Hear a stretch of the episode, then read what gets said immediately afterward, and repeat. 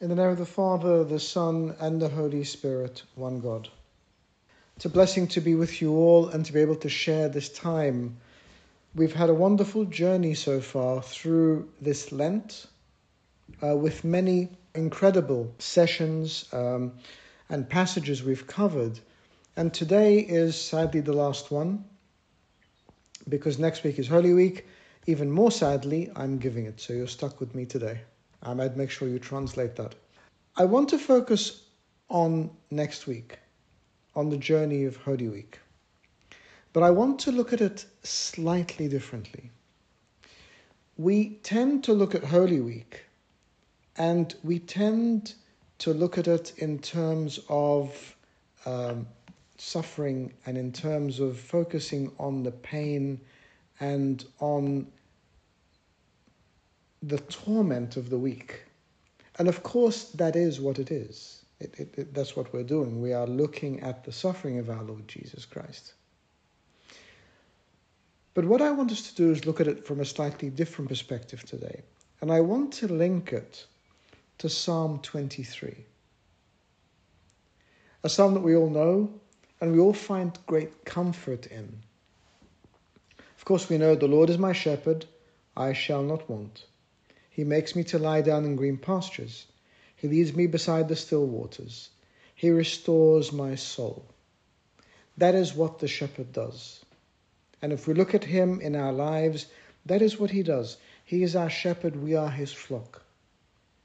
We don't need anything because he gives us all things. He makes us to lie down in plenty, in green pastures, in blessing,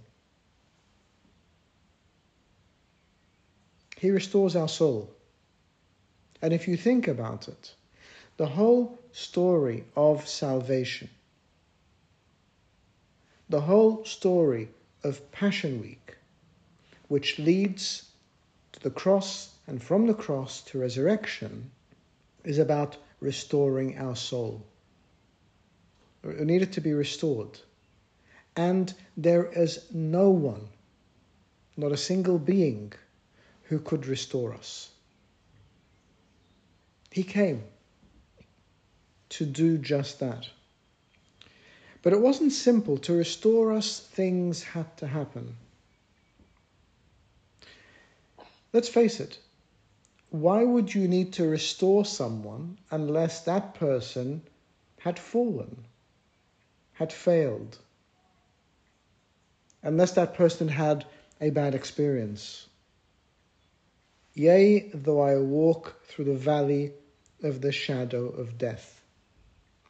And if you look at humankind, we walked through the valley of the shadow of death for generations.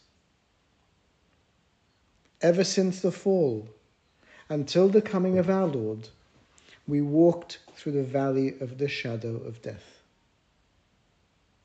And even now, in a slightly measured way, in a different way, in a, in a, in a temporary way. We walk through the valley of the shadow of death on a daily basis when we grapple with sin and weakness and brokenness. It is a reality of our lives.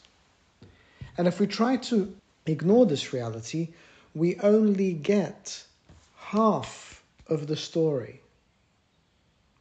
If there was no brokenness, why would we need repair? If there was no fall, why would we need to be lifted up? If there were no death, why would we need resurrection? Yea, though I walk through the valley of the shadow of death, I fear no evil. That's the difference. We fear what we do not know and what we have no control over. We fear that which can defeat us. But in our Lord, we know the enemy. Through God, by God's grace, in His hands, He has control. And with Him, there is no defeat. And that's the reality. Yea, though I walk through the valley of the shadow of death, I will fear no evil Next week is not about fear. Next week is about conquest. It's about confidence. It's not about defeat, it's about victory. Next week is certainly not about death, it's about resurrection. And that's what we have to remember. As we go into Holy Week, remember we are figuratively, symbolically walking through the valley of the shadow of death. We are reliving humankind before the resurrection. But you know, in our tradition, we say Christ is risen every day. Not that he was risen, he is risen today. So, although we are living through the memory, we are reenacting the valley of the shadow of death, we will have no fear because we know what is at the end of that valley. The end of the valley is Golgotha. And past Golgotha, there is the risen Lord. So when we go into it, we go into it understanding what is to happen. Why is it that I will fear no evil? For you are with me. Don't forget that in those early years, in those generations, after the fall until the coming of our Lord Jesus Christ, humankind was alone. We journeyed alone. Yes, he may have been with us as humanity in the pillar of cloud and the pillar of fire. He led the Israelites through the wilderness. But as humankind, we were alone because we could not be reconciled to him. And yet, after the incarnation, after the cross, and after the resurrection, why shall I fear no evil? For you are with me. He's with us today. He is genuinely with us. Not just figuratively, not just symbolically, He is with us. He's both within me, because sacramentally, I am the temple of God. The Holy Spirit abides in me. We, as the body of Christ, are His body with Christ as our head. And our Lord says to us that where there are two or more gathered, He is in our midst. So tonight, He's with us. Every day He's with us. I see so many people going through Holy Week so sad. And I'm saying to them, don't forget, and, I, and I'm sorry, if anyone hasn't seen the end of this movie, I don't want to have a spoiler alert here. So if you don't want to know the end of this movie, uh, change channels now. Christ is risen. He rises at the end. He's been risen for 2,000 years. This is not a new story. He's with us, He never leaves us. He's always by our side. He's always before us. He's always within us. And so, as we go through next week's journey, remember that He is with us. And so we will have no fear. It is no longer unknown. It is no longer unconquerable. There is no more uncertainty, for Christ is risen. But as we go through next week, we will go through those steps, step by step. Why? Because the journey is important. The journey itself is important. The journey of suffering is important. Not because we want to suffer, not because we are masochists, not because we like to bring ourselves pain or lament unceasingly, but because it shows us who we are. And it shows us how we must live. It shows us the value of the gift we have received. The gift that will never be taken away from us. the gift of life, the gift of salvation, the gift of hope, the gift of resurrection. It will never be taken away. It will never go. But it was a gift given to us at incredible cost. Incredible cost. The cost was the fall, the cost was the incarnation, the cost was the incredible love that led to the cross, and from the cross to the empty tomb, and from the empty tomb to the kingdom as He awaits us. This was nothing we were given for free. But we didn't have to pay the price. Our Lord paid the price. The price of making himself of no reputation. The price of carrying the burden of the whole world. The price of never leaving us nor abandoning us. The price of our bad behavior. The price of us being irresponsible.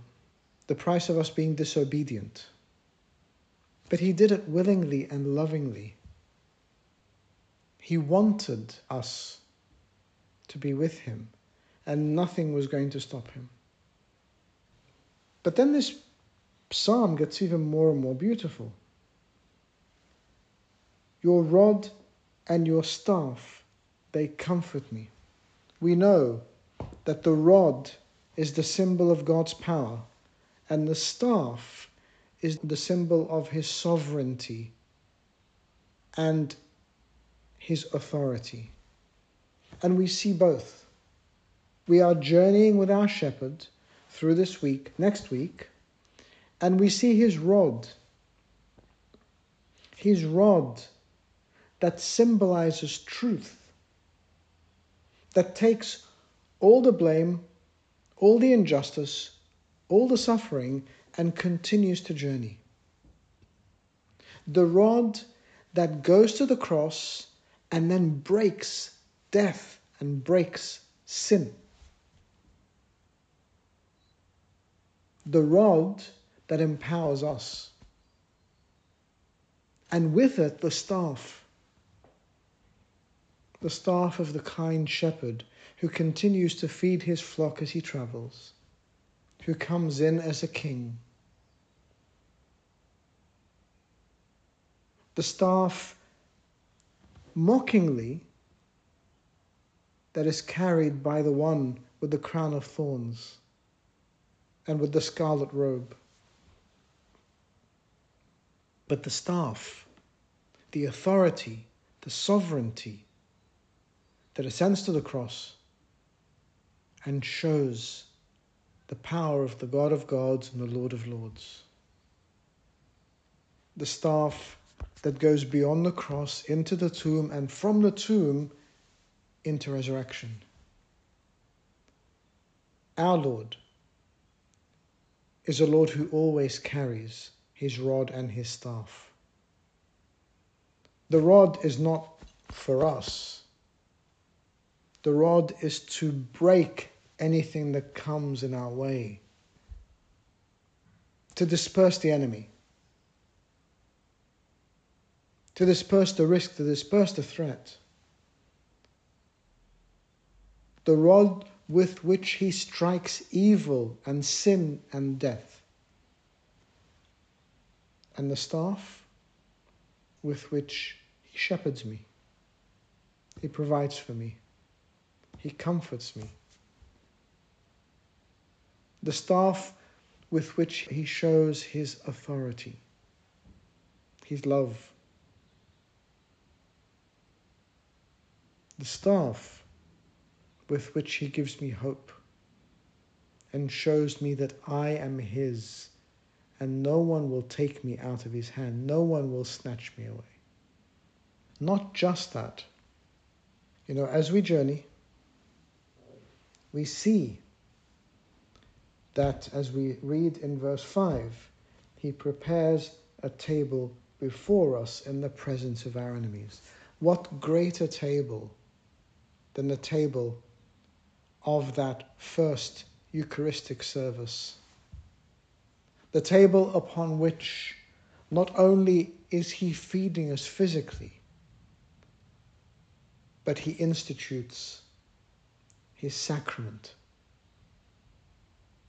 The table upon which he places himself as, a, as an offering to us. The table from which comes our life and our power and our hope. The table that extends from Jerusalem 2,000 years ago all the way into each and every Eucharistic service today. The table that has become the sanctuary and the altar on which we receive our Lord. That table. And in the presence of our enemies. They were already plotting. They were already plotting. As he was sitting with his disciples, they were wondering how to get him. Why? Because he spoke truth? Because he loved? Because he healed? Because he presented hope? Remember as you journey through next week that our God is not a dead God. He is not a defeated God. He is not a weak God. He is powerful and sovereign and victorious and risen. We don't want to feel like we are killing God every year because our God is risen and alive. And He reminds us of that through that journey. He reminds us of that as we stay with Him and journey alongside Him, and He prepares that table.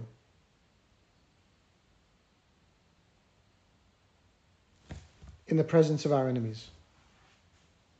Not somewhere hidden. Here, come to me.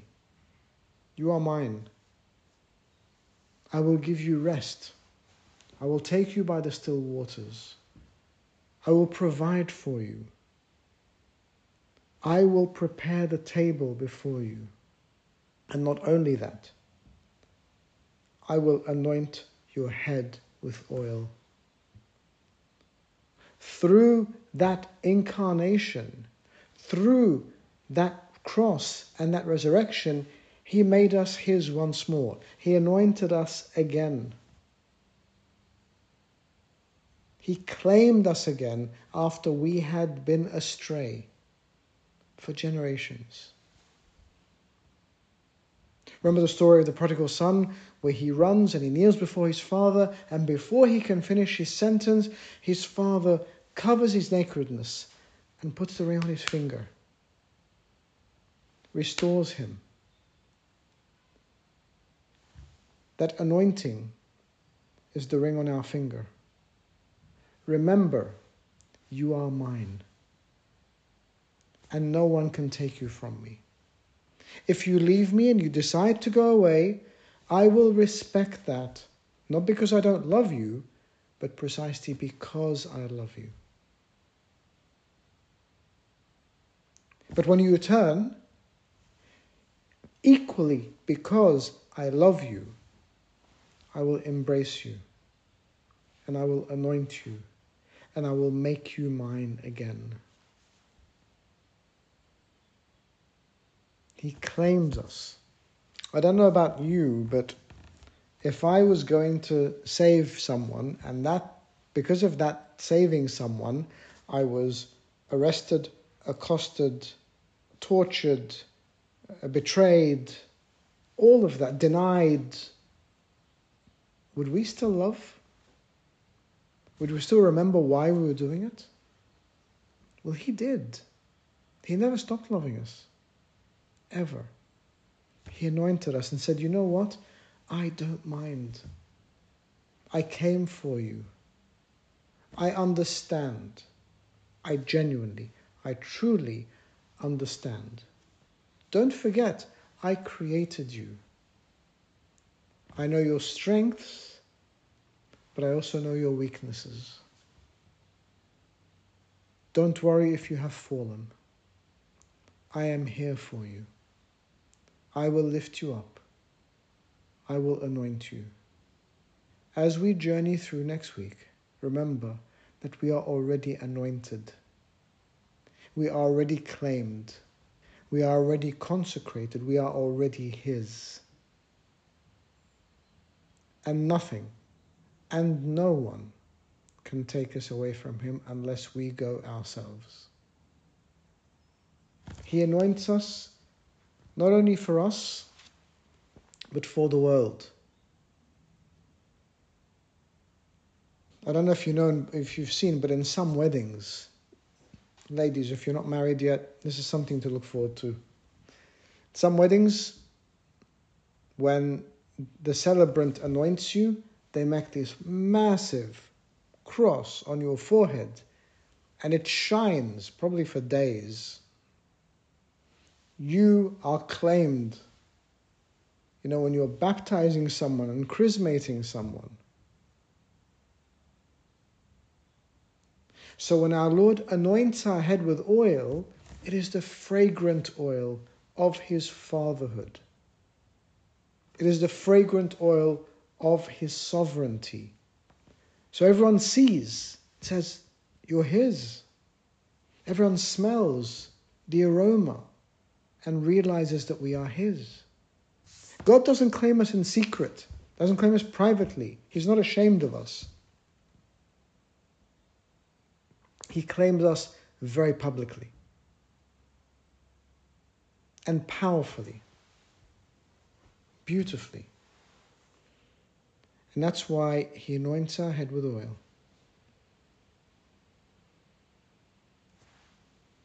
My cup runs over. How much, O Lord, have you given us? How much have you provided? And so generously.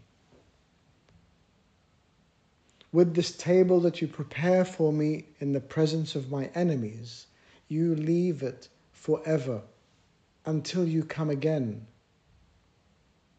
until we are received into your kingdom. My cup runs over. I have forgiveness. I have sonship. I have daughtership. I have hope. I have joy. I have the promise of resurrection. The resurrection that I not only hear about and read about, but I have seen. Then we read, Surely goodness and mercy shall follow me all the days of my life. We were estranged. We were alone. We felt abandoned. We were never abandoned, though. We left Him. And yet He comes to give us with abundance.